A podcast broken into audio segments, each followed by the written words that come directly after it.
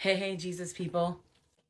Let's talk about the word. In 1 Samuel 12, verse 24, it says, Only fear the Lord and serve him in truth and with all your heart. For consider how great the things he has done for you. I want to take a moment and testify to God and the amazing healing he's done in my life. I was watching a video a few days ago of this woman who was boldly proclaiming her testimony of God.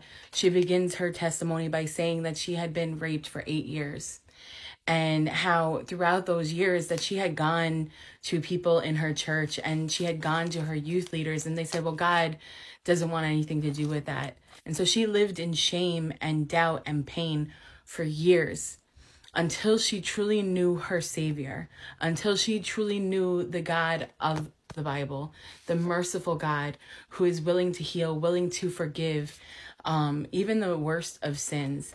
And I come from a similar background.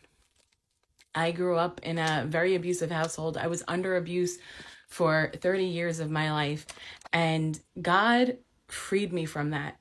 And after freeing me from that, I had to relearn what love meant the love specifically of a father because my idea of love was so so distorted. Um and i truly believe that i had to earn love that i had to earn even god's love by sticking to such a regimen in my own life of obedience to him and that's not to say that obedience and holiness is not important because it's still, we are still called to a higher standard to walk in holiness and righteousness as He walks.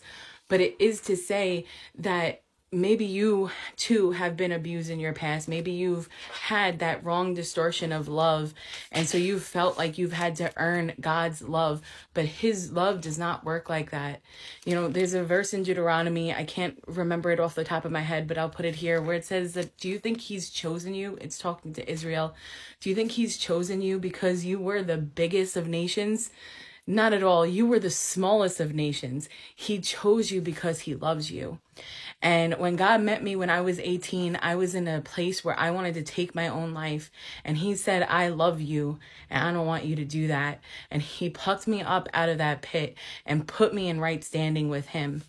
And since then, I've been healing. Even though I was still living in abusive situations, I was still healing. God still was working through each of those situations and working on my heart to understand him deeper, to understand his suffering, and to ultimately be able to forgive those people who, like this girl, gave me the wrong advice. You know, I had gone to my church before in uh not the one I'm currently at. I'll just say that. I won't say the church's name because again, humans are fallible and people make mistakes, but I was told by um, one of the pastor's wives at a church that I used to attend um, that it was my fault that I was raped um, by my fiance.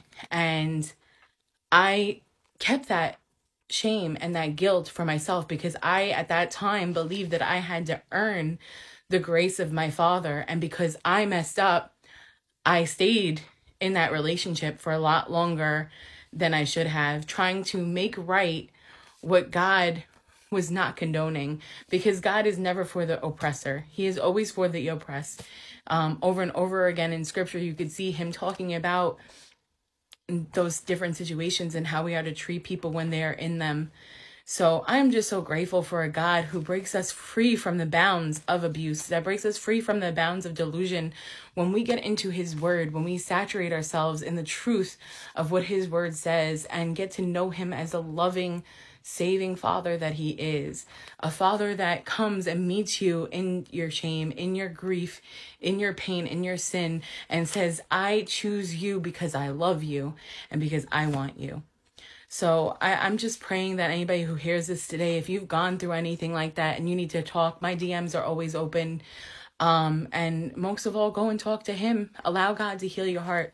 I have to say that the way that I am now is not at all what I would have thought I would have become um, had I not met my Savior. I am alive and breathing because of Him and Him alone.